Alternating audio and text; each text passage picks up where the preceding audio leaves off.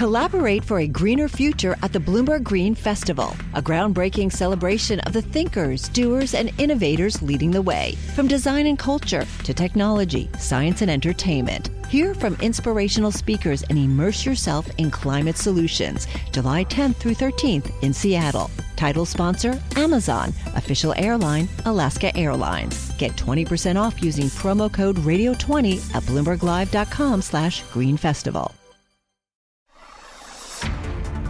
This is Masters in Business with Barry Ritholtz on Bloomberg Radio. This week on the podcast, I have an extra special guest. Her name is Ivy Zelman, and I have been following her research and writing for the better part of a decade plus.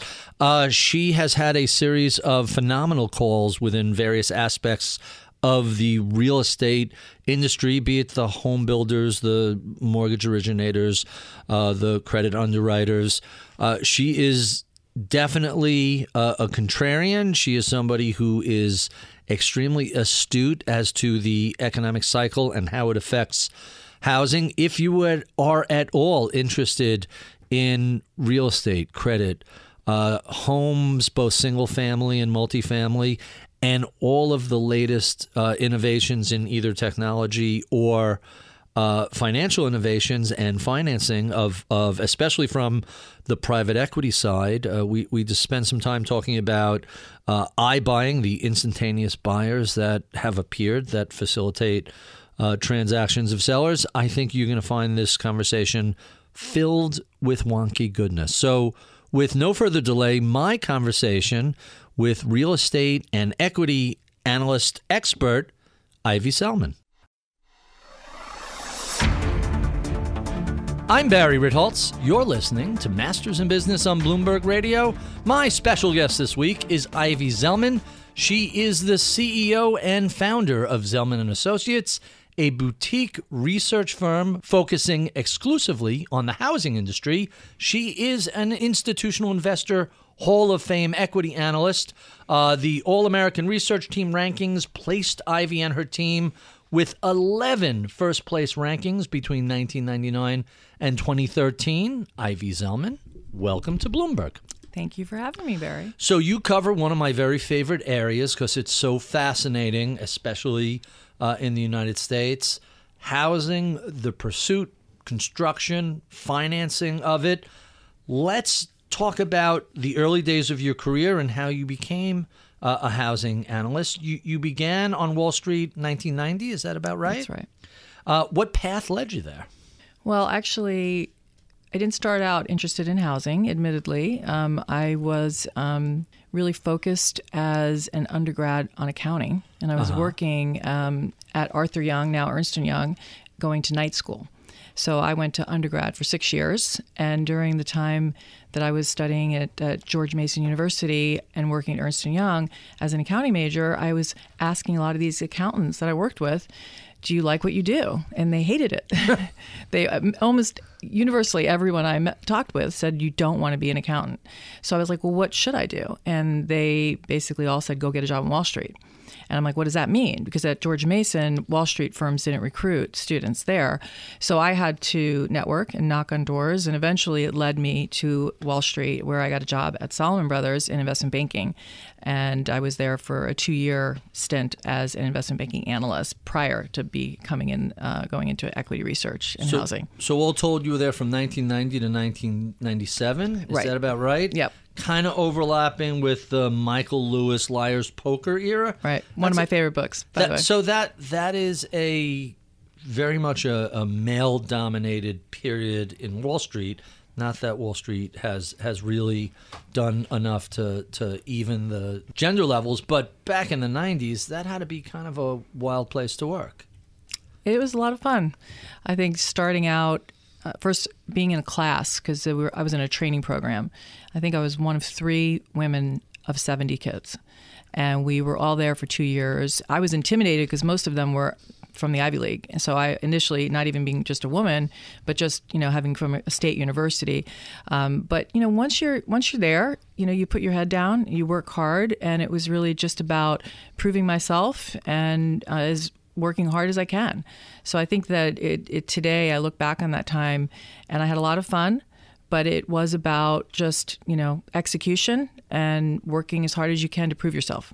So how did you transition from investment banking analyst to housing analyst? After two years, you're out of a job, which you know that's the case when you took the job. It's a it's a two year lifespan. It's a two year lifespan, and most of the 70 odd plus or minus will go on to get their MBA and then return, you know, back to Wall Street. And because I had student loans already through undergrad, and unfortunately didn't want to take on um, the responsibility or go back to school after six years, I just was looking for a job to pay my rent and internally we had something called the uh, you know the treasury scandal going on uh-huh. at that time. And uh, unfortunately John Gutfreund and the firm was in turmoil.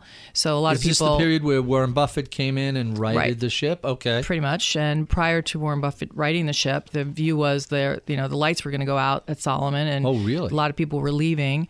And there was an opportunity that opened up in, in equity research in the housing space and the um, actually in corporate finance. I worked in transportation group. And gentleman by the name of Julius Maldutis, which is a famous uh, airline analyst. He's like, you should go work in equity research, you know, and, and go help them. So I got a job with his recommendation as an associate in the, um, at that time, it was uh, Bruce Harding who covered S&Ls and Fannie and Freddie. And he was picking up home building and housing as a favor because Bob Bishop quit, said, I'm out of here, as many other people were quitting. Mm-hmm. So I came an associate and I was just happy to have a job. People were like, you don't want to be an equity research analyst. They're just like monkeys. They just, the companies tell them what to write. And, and I just wanted to get a job and stay at the firm. And, and there, there, there you have it. To be fair, some of them are not monkeys. Some of them are insightful researchers who put forth intelligent, um, actionable wealth generating research. Is- well, absolutely agree with that. And I certainly don't agree with the monkey comment, but I, it was the beginning of now my nearly 30 year career as an equity analyst. So not not as a monkey, but not as a monkey, but actually generating research. So so you're you're kind of thrown into housing. How did you suddenly discover such a proficiency for it? How what made you so astute as a, as someone without a background in housing going into that space? You know, I think what I really loved about it initially was the fact the challenge was to really find ways to differentiate the work that I was doing. And you, when you have a fragmented industry, and housing is something that, you know, I could relate to. I lived in a home, I liked the housing market. It was really about finding companies that were privately held, mm-hmm. that are in the business of housing, whether they were a home builder or a realtor like your mom or a building product manufacturer, and talking to them about the business and learning from them, and then using that analysis to then try to correlate or predict what public companies would do. Were, were other people delving into private companies at that time as a way to give them a little more color into what the reality of the public corporate was, situation was? Not that much, to be honest with you. In fact, um, not to give too much credit to any one person, but it was really, I was assigned a buddy. Uh, uh-huh. Salomon Brothers decided that a salesperson and analyst would become buddies and they would work closely together for the younger analyst to learn from the senior salesperson. And this senior salesperson really said, you know, you need to go dig in the channel, you need to find private companies. And that was really the, the direction I went. Now, it just so happened I happened to have married my buddy, um, but that's a longer story. But it, my husband David really was the one who t- directed me to go find private companies, and that will really help differentiate you. Huh, quite fascinating. So let's talk a little bit about Wall Street and housing. I think for the most part, Wall Street has not done a, a distinguished job covering housing in general, covering uh, the retail and department store sector. Um, certainly, uh, the the credit companies that are associated with residential housing. What's your view? Is Wall Street? Am I overstating this, or does Wall Street not do a great job getting housing right? Well, you know, looking at really our, our firm, which um, we think we do get it right, you know what we've built has enabled us to really um, differentiate our overall views because we're dependent not upon what economists are predicting or um, other outside parties' perspectives, meaning publicly traded management teams telling them what they should do.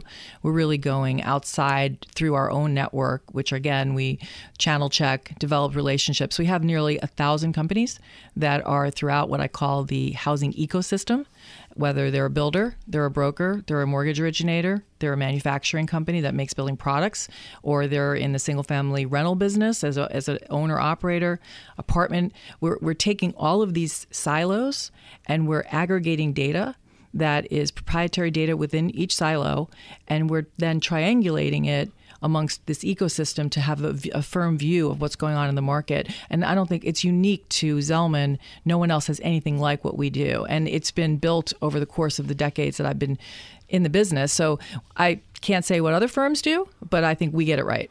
Well, it sounds like Wall Street is generally a little too close with corporate management and they're looking for guidance and not doing a sort of deep outside the box research um, dive into various aspects of housing? Or, or, again, am I overstating that? Well, again, I can't speak on behalf of what other firms are doing, but I know what we don't do. Mm-hmm. And I can tell you that back in the I guess go-go days of the housing market in you know 03, 04, 05, I wasn't a very popular analyst um, working at Credit Suisse when I was negative, and certainly the companies um, didn't see eye to eye with my views. And it's like being the sober person at the party. Um, so right. um, I was definitely a lone ranger at times. So let's talk about that period. Uh, financial engineering was endemic, securitization uh, was a giant uh, revenue source. And we ended up seeing that eventually spiral out of control into the great financial crisis.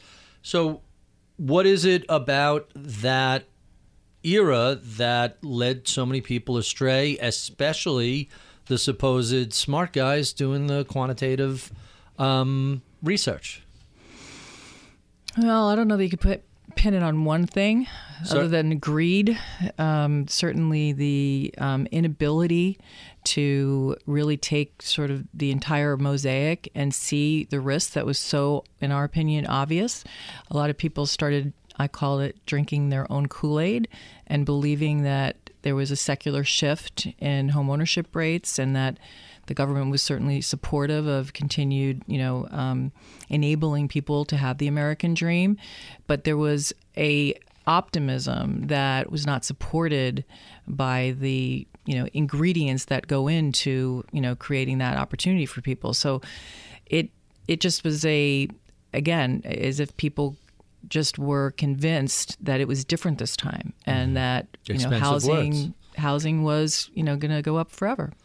So I want to point out this is not a case of hindsight bias where of course the risks were obvious says everybody today.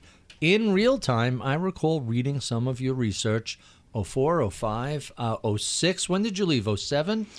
Um, May of 07. So in real time, before the bust, you were effectively saying there's a problem with credit, there's a problem with housing, this is unsustainable. What what was the research that you were putting out at that time saying? How how blunt were you? Pretty blunt. Um, I remember a report that we entitled "Investors Gone Wild" in July of 2005. Mm-hmm. I think we had like a thousand people on our conference call across all of beyond equities within you know fixed income and derivatives everywhere. Um, the securitization guys were there, but generally speaking, the amount of investors when you go to uh, let's say Las Vegas and you're driving from the airport and your taxi driver is telling you he's buying houses and then you know you go to a, the nail salon and the woman in the nail salon is doing your nails is buying houses and you realize we got maybe we have a problem I think that the investors uh, and the magnitude that were buying both new and existing homes with no money down and understanding the mortgage piece was probably one of the biggest um, parts of our uh, conviction on, on, why we had a real problem here. And, and mentioning again, affordability was clearly way out of reach from any historical perspective. Um, the other aspect of it, besides investors gone wild, was the amount that the builders were willing to pay for land and having the ability to talk to private companies and who would be competing with the builder for that land and the private builders would tell us oh my god you cannot believe what these guys are paying for the land that was another part of our analysis that really led us to understand the risks that these um, companies were were really willing to absorb at the expense of shareholders. You put your finger on a couple of things I want to bring up. One of which is historically, most builders are pretty cognizant of the real estate cycle and the business cycle. And they get aggressive when things are cheap and when things get expensive, they pull back. But for some reason, it seemed that a lot of people sort of stopped doing that in 05, 06, 07. What was it about that period that made them forget, oh, no, we don't want to pay up for lands? It'll come back down when the cycle turns. Well, you know, I think there was a view that the demographics had shifted and that um, there was support for, you know, a secular growth in housing that we hadn't hadn't seen in prior cycles. That was the that was what the companies pitched to the investment community, and they mm-hmm. and they really believed it. Many of them. Um, they also had Wall Street pushing hard to drive top line. So what had been matching short term assets with short term debt or long term debt with long term um, assets, you know, what you started seeing is builders willingly taking on more leverage, buying larger parcels because it would feed the machine, enabling them to continue to show strong growth. Mm-hmm. And so the market was really demanding growth, and they were willing to put the capital to work. You know, it's one of the only businesses that you know once you build the factory and then sell it, you have to rebuild your factory. And unfortunately, this is one a factory that you know you have to invest fifty cents to seventy cents to make a dollar revenue. It's capital intensive business, and you start buying land that won't be, let's say, put into the manufacturing capacity utilization machine for a few years. You can really put some significant risk on the balance sheet. Hmm. Quite quite interesting. So let's talk a little bit about the timing of the launch of Zelman and Associates. You you do this was it later in 07, is that right? We left Credit Suisse in May and started Zelman October 3rd, 2007. Okay, so October 5th, 2007, the October equity markets 3rd. Oh, sorry. no, ahead. October 5th, mm-hmm. 2007 is when the equity markets peaked mm-hmm. and would not see that level again until 2013. So your timing was kind of interesting and coincidental. Uh, you obviously saw some variation of what was coming. Why launch into that sort of mayhem? Or, or, was the expectation, hey, nobody's job is safe, we might as well do it ourselves? Or what were you thinking? Well, my team at, at Credit Suisse, Dennis McGill, who was my um, uh, partner associate, and he's the co-founder of Zelman Associates, along with Alan Ratner, who was also working with us on the team at Credit Suisse. We were working um, as equity analysts, uh, really focused on housing, but we were servicing the entire firm because we were such in the eye of the storm. Right. And we had such a controversial call. And I had such an unbelievable network that we created through these private industry contacts that we wanted, we weren't feeling that we were get, first of all, we were um, unfortunately a lot of people internally within the sales force and the traders and in the in the securitization, the ABS guys, they didn't agree with our call. Mm-hmm. So we were a little bit. Um, hey, somebody has to be on the wrong side of the trade, right? well, we were not very popular, and you know, I was even told by the head of product management from Credit Suisse's um, perspective that your job could be at risk if you don't make. You know, you had your. I think in 2006, this is what happened. 2006, the stocks were down about 40 percent. Mm-hmm. And there was a slowing and we were right. And then Bob Toll and Toll Brothers said, hey, things are picking up. This is back in September of 06, and they called it the Zelman bottom. and and that you need to get with it and you need to be more bullish. You've had your little good time now. Now you need to turn around and be bullish. And I remember publishing, Dennis and I, we had fun writing this report. Um, in December of 2006, we wrote 12 reasons or the 10 reasons to sell home building stocks. Wait, let me let's just make sure I understand the timing here. So, you're negative on on home builders and housing stocks.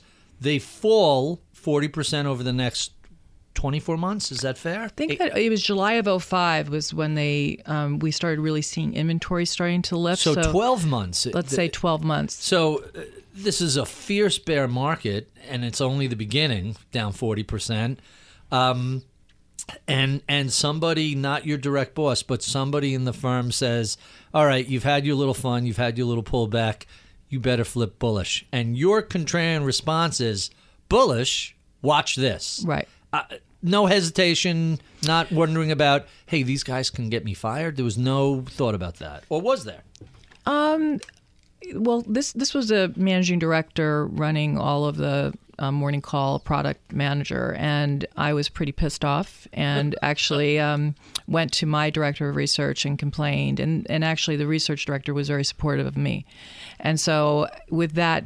Uh, it was they were great to me, uh, but this particular person, unfortunately, you know, was was someone I was pretty upset with.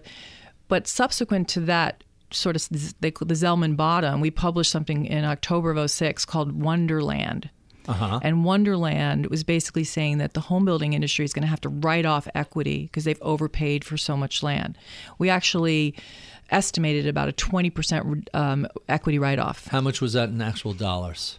I But we're talking billions and yeah, billions of dollars. it- and in actuality, it turned out to be 50 to 60% that they wrote off. So we were way off, but we were so contrarian Right. at this time. So that was Nobody an else was saying 20% write off. No, and no write offs. No, no, that. Yeah, no write offs or anything. So that was October of 06. That was another sort of flagship report.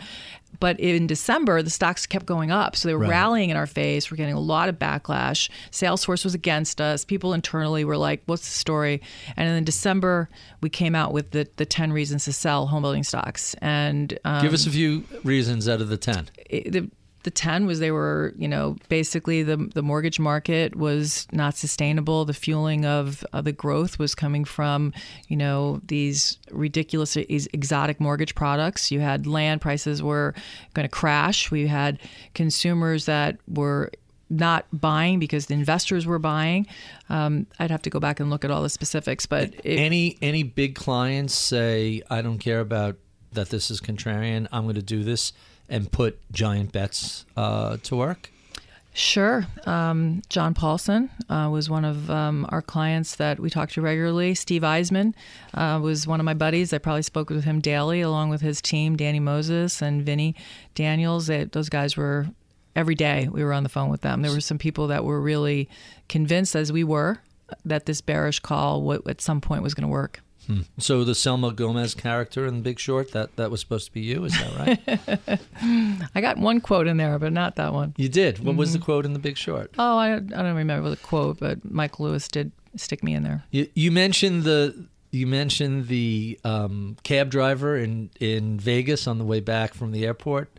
Uh, my favorite scene with Steve Carell is he's I don't remember if it was a stripper or a waitress, but it was in a strip club, and he's asking her. They're talking about real estate, and he's saying, "How do you afford the mortgage on that house?"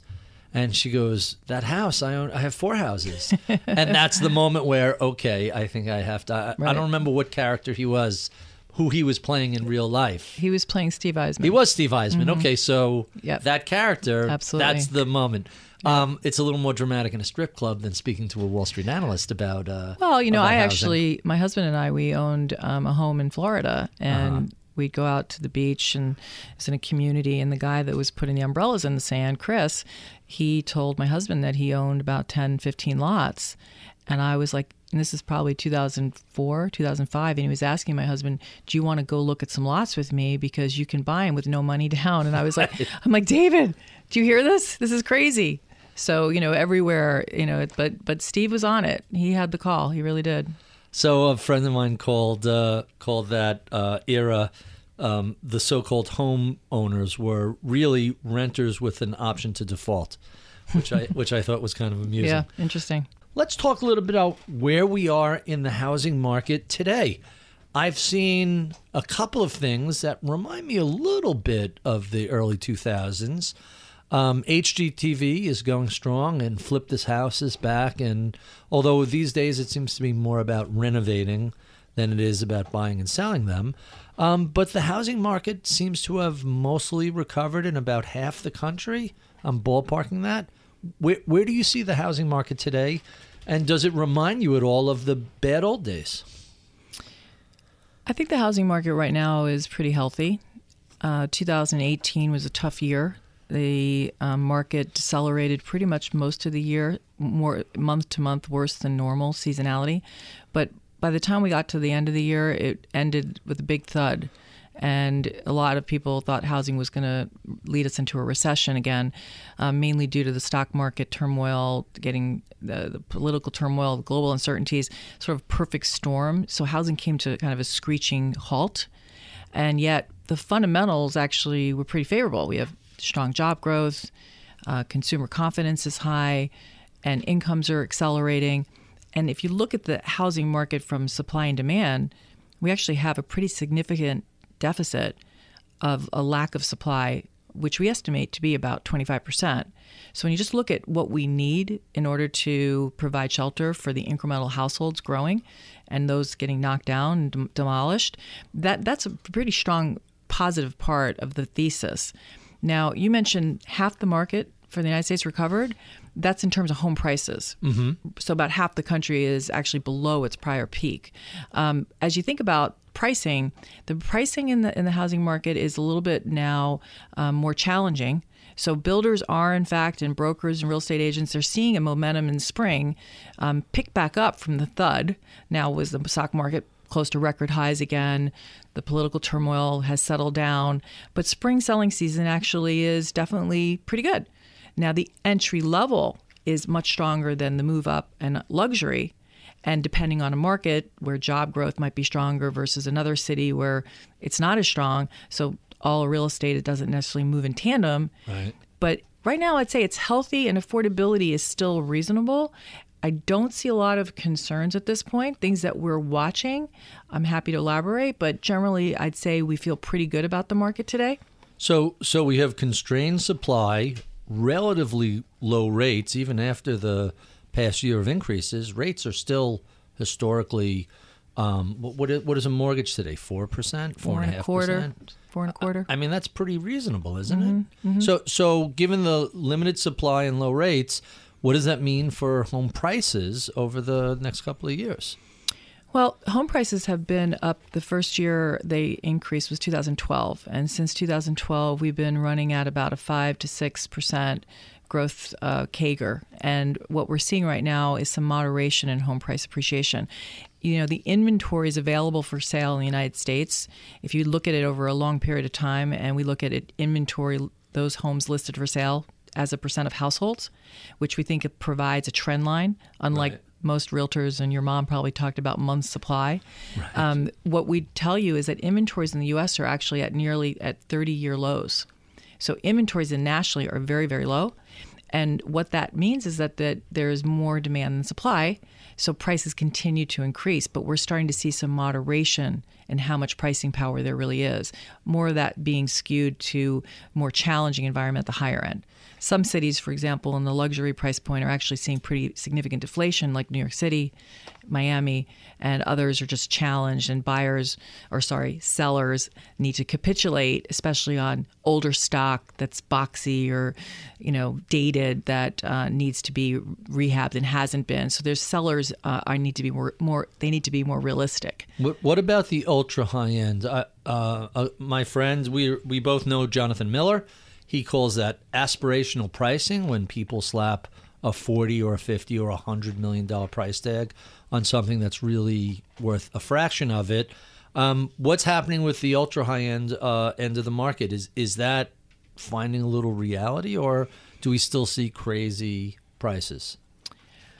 Um, I think the markets in general are still seeing crazy prices. There has been some capitulation where sellers in Greenwich, for example, are starting to recognize it's been three years, the home's not moving. Let me lower the price a bit. So we do see some, you know, um, capitulation, but not nearly as much as we need to. In fact, yesterday I was with a client visiting in New York and that when when are New York City prices going to go down more? And I said, well, they've come they've come down quite a bit from their aspirational peak, like Jonathan likes to say, from 2014. He says developers aren't willing to lower their prices. They're giving me 10 years of no maintenance and no taxes, but they won't lower the price. I said, stay tuned, they will. You think that'll eventually they'll be forced to? I think they have to. I think otherwise there might be distress for some of these developers. I mean, the sales for the luxury in New York City in the first quarter is like non-existent. Really? It's very very weak. So so what about the fat part of the distribution of housing? The let's call it half a million to a million dollar homes, more than start. And, and by the way, that's my New York bias price, or San Francisco, or Chi- Chicago is more reasonable. Um, lots of places in the rest of the country are more reasonable, but more than a starter home, less than the really high end houses. How, how is that area doing? It's really more market dependent. Mm-hmm. You know, I could tell you in Dallas, for example, over 400,000 to 600,000, it's very competitive. And you're probably seeing um, a little pressure there, builders being forced to use more concessions. Whereas if you go into, let's say, a market like um, Phoenix, the four to six is very healthy. And you might even see some pricing power. So, generally, that segment of the market is been more, um, I think, uh, mature in terms of the cycle. And when you think back to 2000, really 2011 was the bottom. So, w- as we saw growth, really the the fat of the market really has had now seven eight years recovery, whereas the entry level, believe it or not, the builders did not want to build that true affordable product where we call it, you know, building out in the exurbs, the pioneers, where you'd have to drive to qualify. Part of which was because the mentality was that consumers only want to walk to work and or you can't get a mortgage. Now the mortgage market was so tight, builders were concerned about building affordable for lower credit quality. So really the entry level true entry level price point didn't start getting constructed until really in earnest until 2016. In fact, um, we would argue that today the entry level portion of new home sales is still materially below where it, it, it what would be perceived normal. So it's a bit of a tale of two markets where you have one one meat of the market still has some legs, but it's later stage and it's still reasonable, healthy in terms of inventories. It's still the six months, if that's a balanced market, the move up is still below six months. But you are seeing the low end, the entry level, where there's real robust demand, but just not enough product. Huh. Quite quite interesting. What you mentioned how regional um, real estate is. What areas stand out, either for good or bad reasons, as interesting or unusual around the country? Um, I was just in Nashville last week, and I was just unbelievable booming market um, with you know really a pro business stance that you know companies continue to move there and the migrations moving there. But just top of mind because having just been there we, we were there I was speaking as a guest for a real estate conference and I was sort of blown away by the growth. Um, what we're seeing a lot though we study the markets um, we understand where um, migration patterns importantly which states are winning and which are losing. And Florida is just a winner both with Across the board. Millennials and with the boomers. Right. And you're seeing a tremendous amount of migration into Florida. And despite Miami Beach's softness right now at the higher price point, I think Florida is going to continue to be a winner. Um, you continue to see winners out west and the southwest, strength in Vegas, Arizona, and Colorado. California, on the other hand, is where we see some concern. And we've lost foreign national buyers there. The, for, uh, the foreign national Chinese buyers pretty much all but gone. People that are there, Chinese buyers are buying, but the foreign nationals have gone. The Bay Area, despite Silicon Valley and you know the the benefits there, seems to be just not reaccelerating like the rest of California off of what was the weaker period of 18. Um, and some of that is it related to tax reform, SALT? Is it concern just in terms of the um, continued pressure on literally, consumers? literally my next question. So, so we keep reading about the egress from New York to Florida and from California to Arizona, and I know some of that is just normal retirement. Hey, at a certain age, um, if you live in in Westchester or Long Island, you may not want to go to Florida, but it's the law. You you have to move down there. Um, but you know the David Tepper story, leaving New Jersey because it saved him uh, a bajillion dollars in, in taxes. How significant are those most recent tax changes and the loss of the state and local tax deduction to the real estate market? Well, first you have to look at it in totality and appreciate that about 84% of tax filers actually had a reduction in the taxes that they pay. Right. So really, But that's on a gross number. Is it a is it a big deduction? Is it a little deduction? You mean after you all the state all and of local? if you took everything into consideration, gotcha. the benefit is actually the majority actually had a benefit. Now, Right. where the negative impact had, is is at the higher price or the higher income brackets. Mm-hmm. So where the risk would be is for that 80 to 85th percentile income percentile. Right. So where if you're in the highest income bracket, but really the question will be if you assumingly are in let's say Rye, New York, or Scarsdale, or you're living out in Long Island and your kids are in high school or your kids are in elementary school, are you really picking up where you work and leaving the state because of taxes? No. You know, could you start to see some pricing pressure?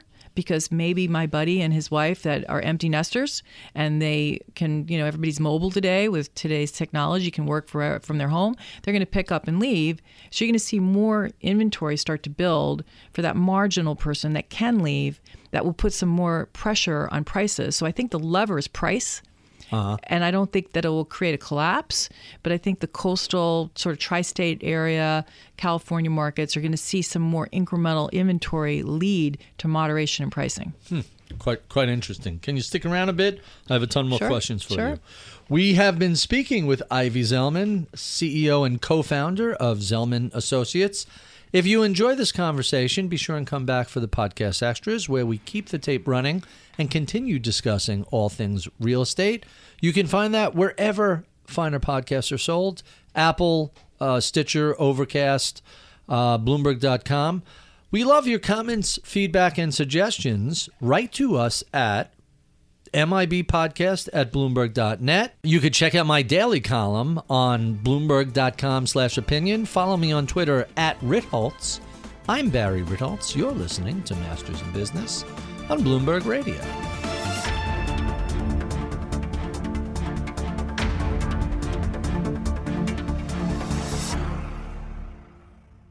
The countdown has begun. From May 14th to 16th, a thousand global leaders will gather in Doha for the Qatar Economic Forum powered by Bloomberg.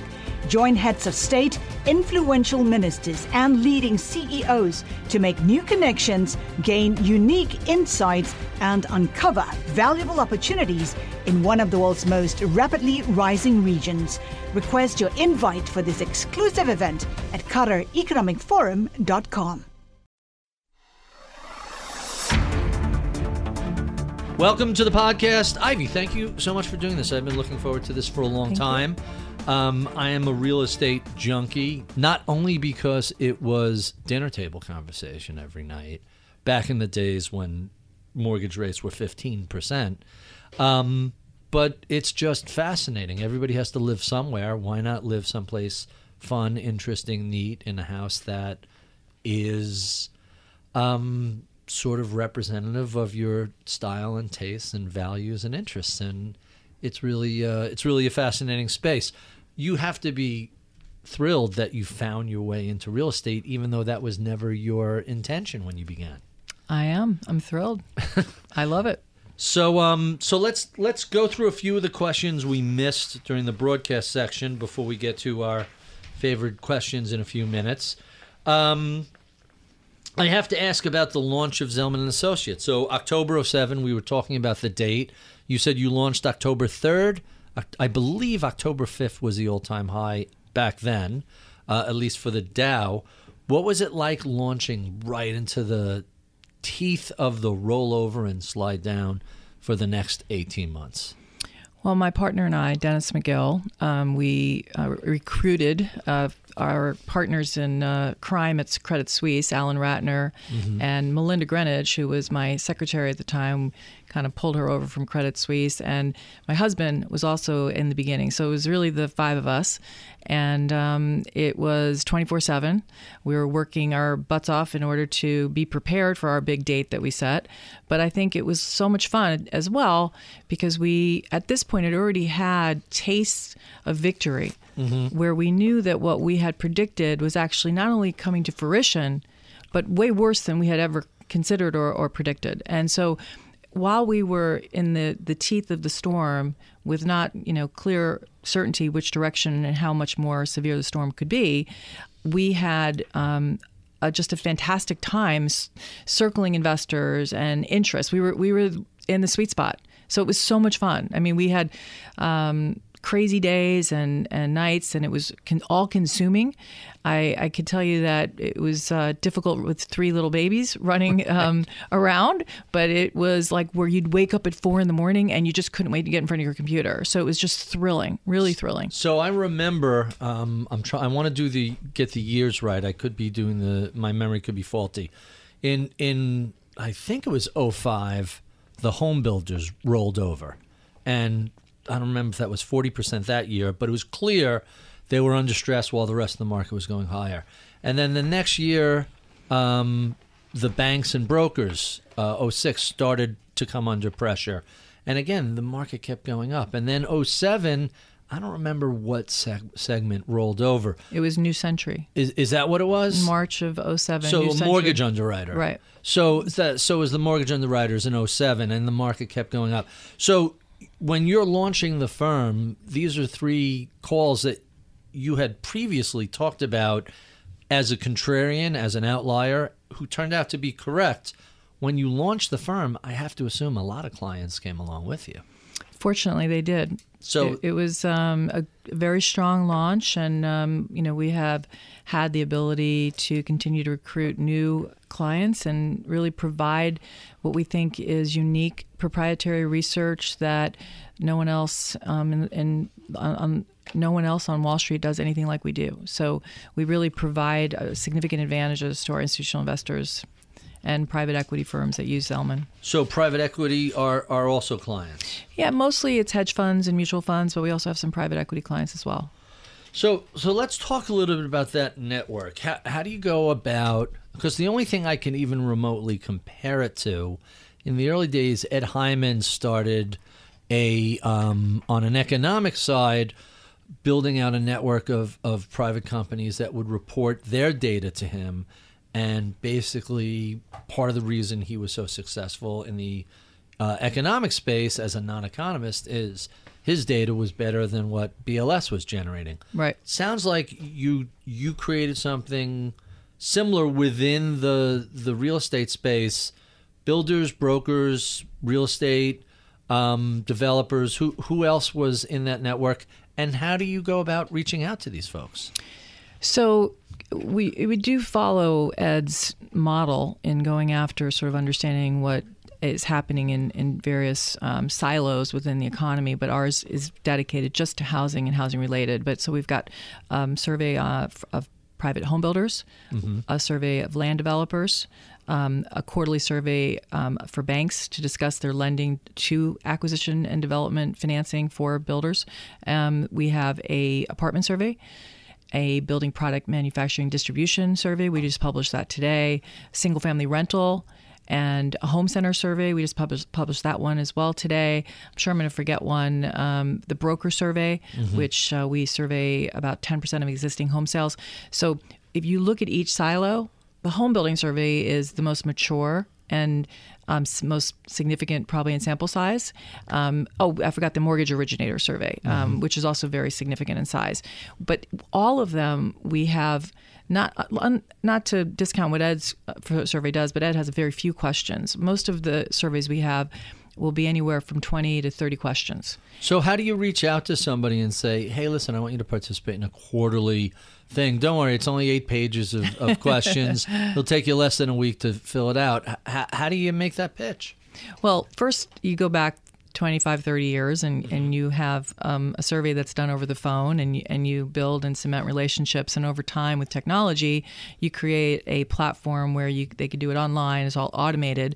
But the exchange with these C-suite executives that tallied at nearly a thousand throughout the ecosystem is we will give you the research For free. for free if you fill out the survey. And everybody who participates wants to know what's happening in the adjacent silos.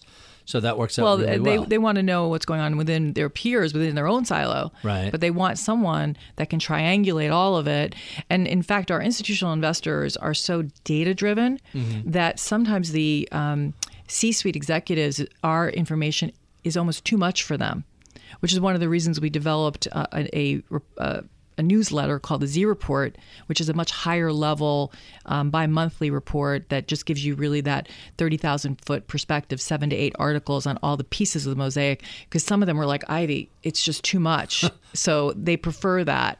So when you say bi-monthly, it's every other month, not I'm saying bi weekly. bi-weekly. Sorry. So twice a month, effectively. Correct. Um, I never know which is which. That's why. I, I no, I, I said bi-monthly, but it's twice twice a month. So and, and that how how big of a document is that? Is that something that can Um, be read can quickly read- or? I'd say you can read it in, in 10, 15 minutes, and it has some charts. But you know whether the articles are on, you know, rising healthcare costs as an impediment to home ownership or affordability, you know, heat uh, reaching a, a new high or, or low, whatever the topic um, might be on demographics, millennials, you know, accelerate um, family formation. We, we take each of the pieces of our puzzle and we take articles that we think are timely and it allows people again to walk away from a 10 to 15 minute read with a, hopefully a nice hot cup of tea or coffee with wow i really get what's going on now in the housing mm-hmm. market overall Huh, that, that's very, very interesting. So, if you want to express an idea in a trade,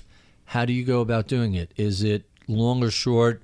The home builders, the credit side? How, how does do some of these hedge funds? We know what happened in 08, 09, but how do hedge funds today take your research and apply it to capital? Well, because we are an equity research firm, so our recommendations are to buy, hold, or sell equities. Mm-hmm. Whether they're going to do something that's outside of the equities, we don't recommend. So our we're strictly going to recommend whether they short or go long stocks. So that's all really the firm. So what provides. sort of what sort of stocks do you cover? Obviously, the home builders are going to be one group. Um, the mortgage originators are another. Do you go further afield to REITs or anything like that? So we have home builders, building product manufacturers and distributors. We have real estate brokers. We follow Redfin, Zillow, Realogy, Remax. We follow mortgage insurers, mortgage title companies, and mortgage tech. Uh-huh. We follow the home centers. We follow single family rental REITs and apartment REITs. And I think that's Do you do everybody. office space or storage or or uh, retail? No, we only do residential. Mm-hmm. So that's one of the, you know, I guess, way we think of our niche that it has to be within residential. So so let me take you a little off of that niche a bit. There's a giant article uh, in the Wall Street Journal about uh, the big malls, how they continue to have some of their anchor stores going away, and then once that goes away, everybody else starts to fade and it becomes problematic. And there was some place, I'm going to get this wrong, I don't remember if it was Minneapolis or somewhere, where the mall essentially gets sold to a developer who razes it and now is putting in apartments, homes. It's it's a whole multi use. So so is there something worth tracking on the retail apocalypse side relative to housing or is that just so distant and so far removed it, it, it's not worth paying close attention to? Well, I think it- makes sense to assume it's getting repurposed. And as we think about shelter, really you have to think about it uh, with with the complete eyes, uh, with the complete view of rental as well as for sale. And so if it gets repurposed for for sale or for rent in single family where we have a deficit, then we'll be able to track that through the land development survey that we're doing. And tracking that will enable us to see where the growth is going to be and whether or not the growth is justified. But today, if you look at shelter, we believe the multifamily market is actually above normal. Meaning there's plenty of supply of that. It's above where it should be. In fact, there's um, if you look at multifamily five plus units, so multifamily high rise or generally Right. where the problem is is is predominantly urban core. Multifamily is at multi decade highs with what with the amount of inventory in backlog. Whereas suburban is not as let's say problematic, but there's a real core urban is where the inventories for we believe multifamily market is actually significantly above normal. So if we had a guess coming out of the crisis, people were either reluctant to buy or unable to qualify for a mortgage. So there was a ton of renters, and it seemed the builders went a little hog wild over there. Is it safe to assume that the pendulum is going to start swinging in the other direction, or do does this really have to? Do they really have to run out the rope and and see some problems before they adjust what they're building? So, if I understand your question correctly, you're you're asking, will the builders start to build affordable product again? Um, when will they shift from multifamily to single family if there's a, a, a plethora of multifamily and a dearth of single family? Well, they're completely different operators, um, different developers, different um, operators from the perspective that they're within their silos. The multifamily operators would never just go do single family. Very unusual. You'll sometimes have, like Lennar Corporation is a publicly traded company, and they're a sing- they're known for their single family building, but they also have a multifamily business. Right. But very few organizations, companies have in the multifamily space do single family as well. So when when you really what I'm wrestling with is if there's way too much multifamily, multifamily builders they're not going to say, "Hey, there's too much supply. Let's take a year off." Right. Do they just keep building? Do they move towards luxury? What What do they do in the face of excess supply?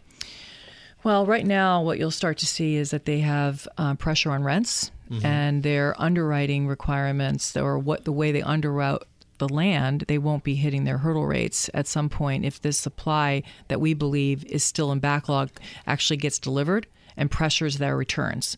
So right now, there's a lot of capital chasing this asset class because when you compare it to malls. Or other REITs, it's actually a tall midget in many respects. Right, tallest midget in the though, group. Right. Even though it's expensive, it's actually one of those very consistent businesses. It doesn't have the kind of cyclicality that the single family for sale market. So it's still a very good business. But what may happen from the supply being, um, in our opinion, at excess levels is that they won't get the returns that they underwrote if rents start to come under pressure. We do think they get leased up. But the question is, will that spigot of growth start to slow as those lease rates um, come under pressure? That in itself will start to slow the growth. And before I get to my favorite questions, any other things standing out within the residential real estate market that's unusual or interesting, be it regional or what? What are you kind of going? Huh? That that's surprising. Well, there's a few things. Um, I could talk about the iBuyer market. Uh, which iBuyer being iBuyer today we have companies uh, that are offering consumers to buy their homes for cash within a few days. So instant buyer. And um, Opendoor, which is a private company, is the leader in this business. Where, at a discount to, they have an algorithm that basically will determine the price that they're willing to pay for a home, allowing that person to be able to move to a move-up home. And uh, actually, Lennar was an investor in Opendoor, and the, the reason they invested in Opendoor's concept, and these guys are out of Silicon Valley. Eric Wu is the CEO, is because they found that a lot of our buyers can't sell their homes Right. to move into our homes. So that was conceptually why they did it. so. So what happens? Someone comes along and says, "We'll pay you cash." Theoretically, at a discount to yeah, say let's five seven percent discount to what is retail. right, And and, then a- they'll turn around and sell it. They'll put with that money, they'll fix it up, and then they'll sell it. Now, mm-hmm. Zillow's in the business now. Uh, Zillow Offer, Redfin Now, um, OfferPad, Knocked. It's it's really growing to be a very big business. In fact, Zillow, who we have a sell rating on, is actually changing their entire business model to go after this iBuyer market. So that's a big interesting thing going on. And generally speaking, Professional flippers. Yes, professional flippers. Another interesting thing that's going on is the build to rent market. So I mentioned that we have a deficit of housing, but not everyone can afford to buy a home. So what consumers want today though is they want the American dream. They want the backyard. They want their own home, but in many cases they can't for whatever reason either get approved for a mortgage or they don't want to be committed and they don't want it they want to have flexibility so the build to rent market is actually accelerating to help close the gap and if you look at the build for rent market it could be builders that are willing to sell the last few units in a phase to a build or, or a single family rental operator or they in fact are keeping the asset themselves on the balance sheet and renting them out to generate cash flow. But I believe that the build for rent market will accelerate to become a bigger portion of today's households. So roughly 12% of the households in this country live in a single family rental home. Rental home, not an ap- multifamily unit. No, single family rental. Wow. And one of the misnomers in the marketplace is that you either live in an apartment or you live in a single family home. And the, and what, what people don't appreciate is that if you just look at like living alone, do you have any idea how many people that live alone live in a single family home? Forgetting if they rent it or own it. Just a guess. What percent? Five percent?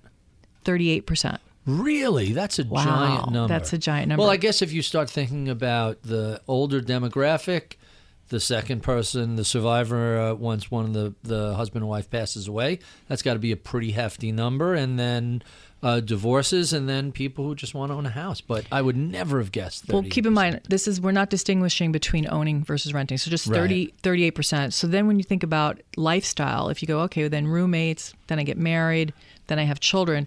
By the time our data shows, by the time you're married with two children, 82% live in a single family home. Wow. And that, in fact, is, again, not distinguishing renting versus owning. But when you think about millennials, millennials today call them 75 million. I've got two millennials. They're young, 14, 16. Hi, Zoe and Zach. I got Zia, too. She's the youngest, but she's not a millennial. Um, when you start to see these millennials actually get married or cohabitate and have families, this they're at the early thir- they're in their early 30s right now.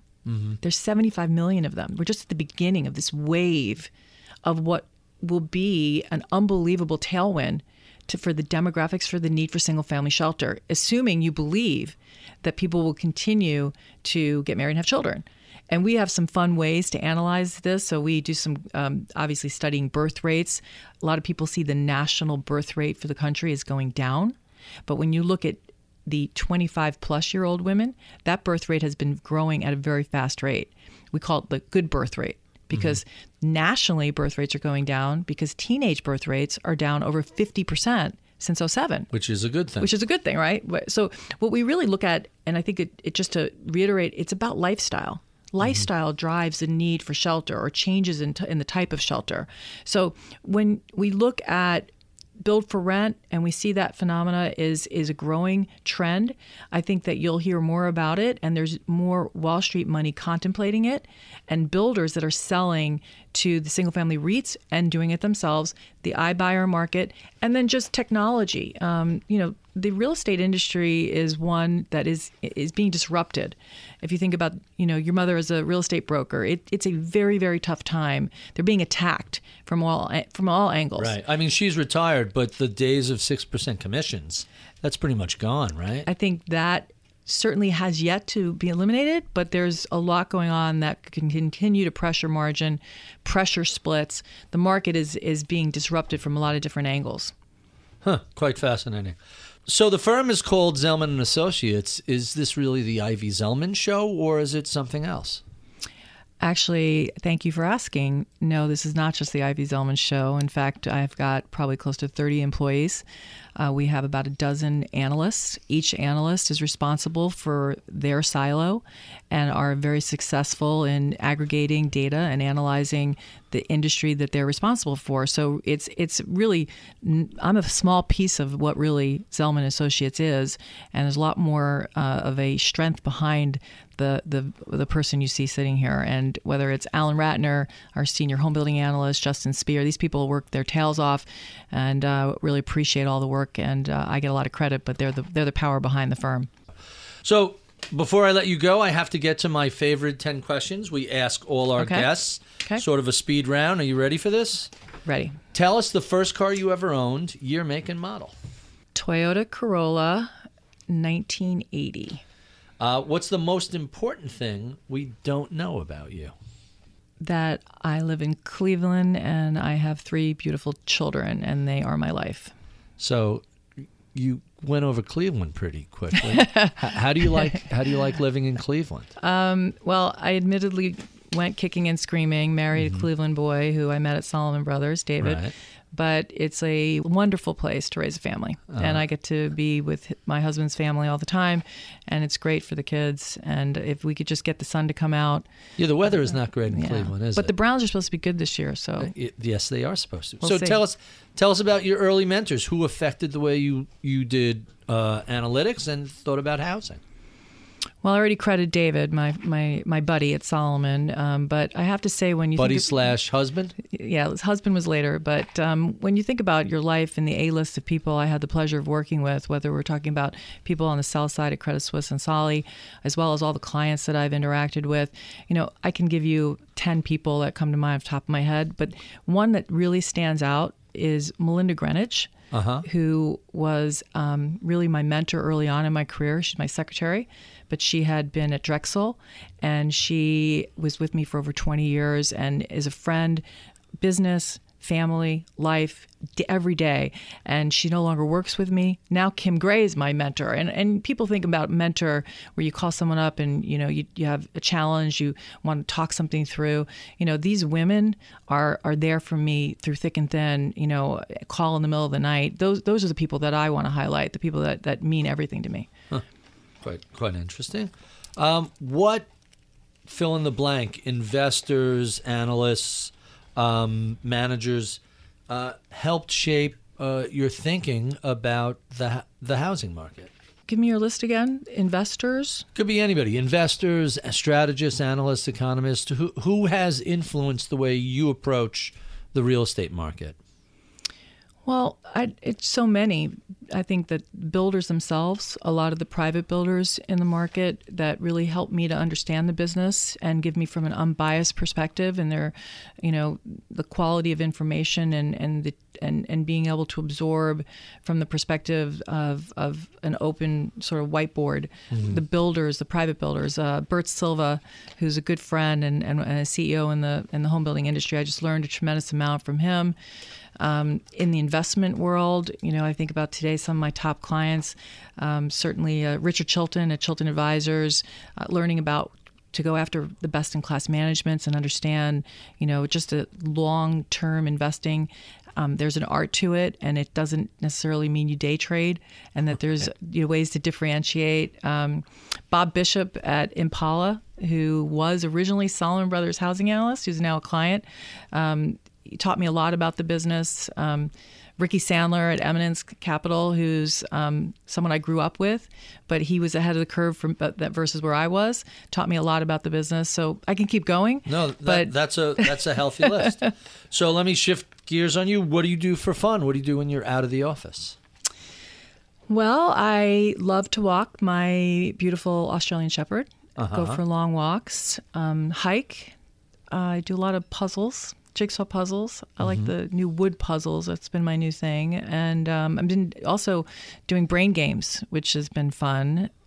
And hanging out, and watch my kids and watch the kids play sports. My daughter's a great soccer player and she runs track and she keeps us every weekend very busy. oh, and my oldest is off to University of Miami, so hopefully I'll be there and seeing the sun more. Yeah, that's right. In the in the winter. Um, tell us about a time you failed and what you learned from the experience. Well, I would say that I was convinced I was going to be an investment banker, and I was going to Wall Street to be an investment banker, and I found that it wasn't the right fit for me, and I was pretty devastated. And what I learned from that experience was that your first job won't necessarily be your last, and that even though you're convinced you think you know what you um, are going to do with the rest of your life, you actually can evolve into something else and be successful. So for me, that's really the path that led me to where I am today. So, what has you most excited about what's going on in the real estate industry these days?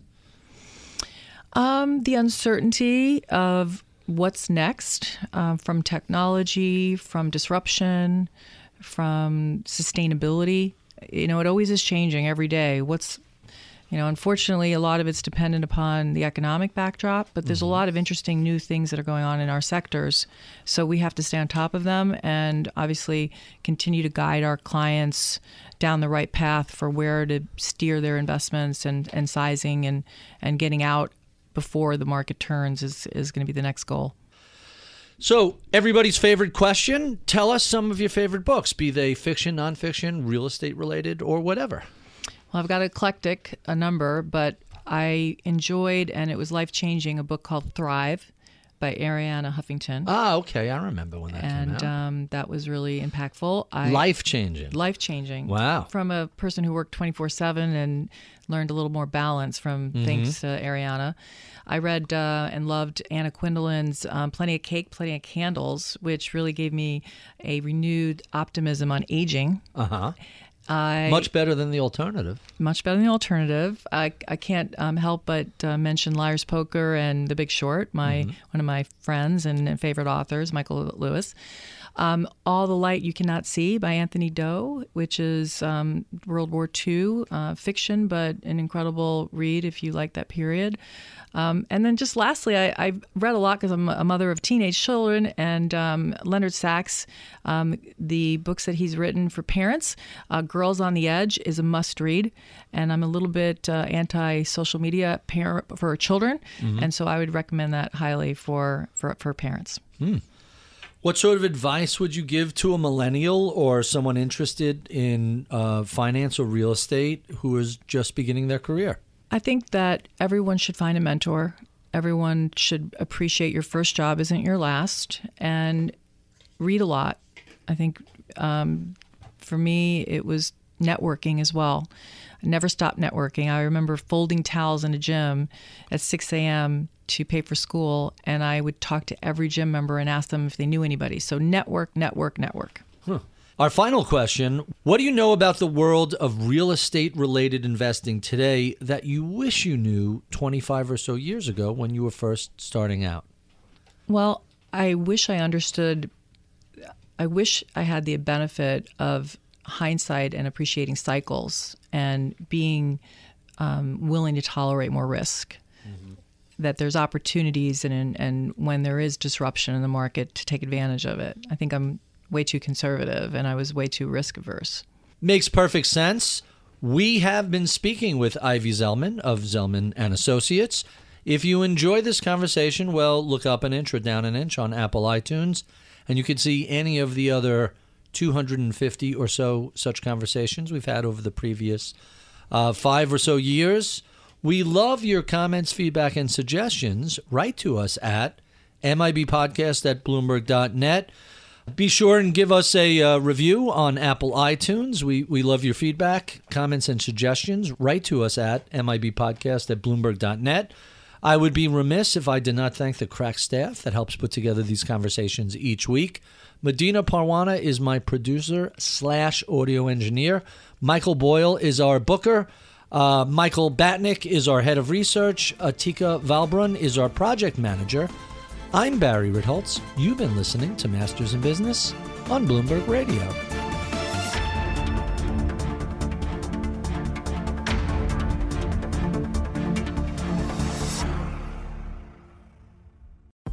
Collaborate for a greener future at the Bloomberg Green Festival, a groundbreaking celebration of the thinkers, doers, and innovators leading the way. From design and culture to technology, science, and entertainment. Hear from inspirational speakers and immerse yourself in climate solutions. July 10th through 13th in Seattle. Title sponsor Amazon, official airline Alaska Airlines. Get 20% off using promo code radio20 at bloomberglive.com slash green festival.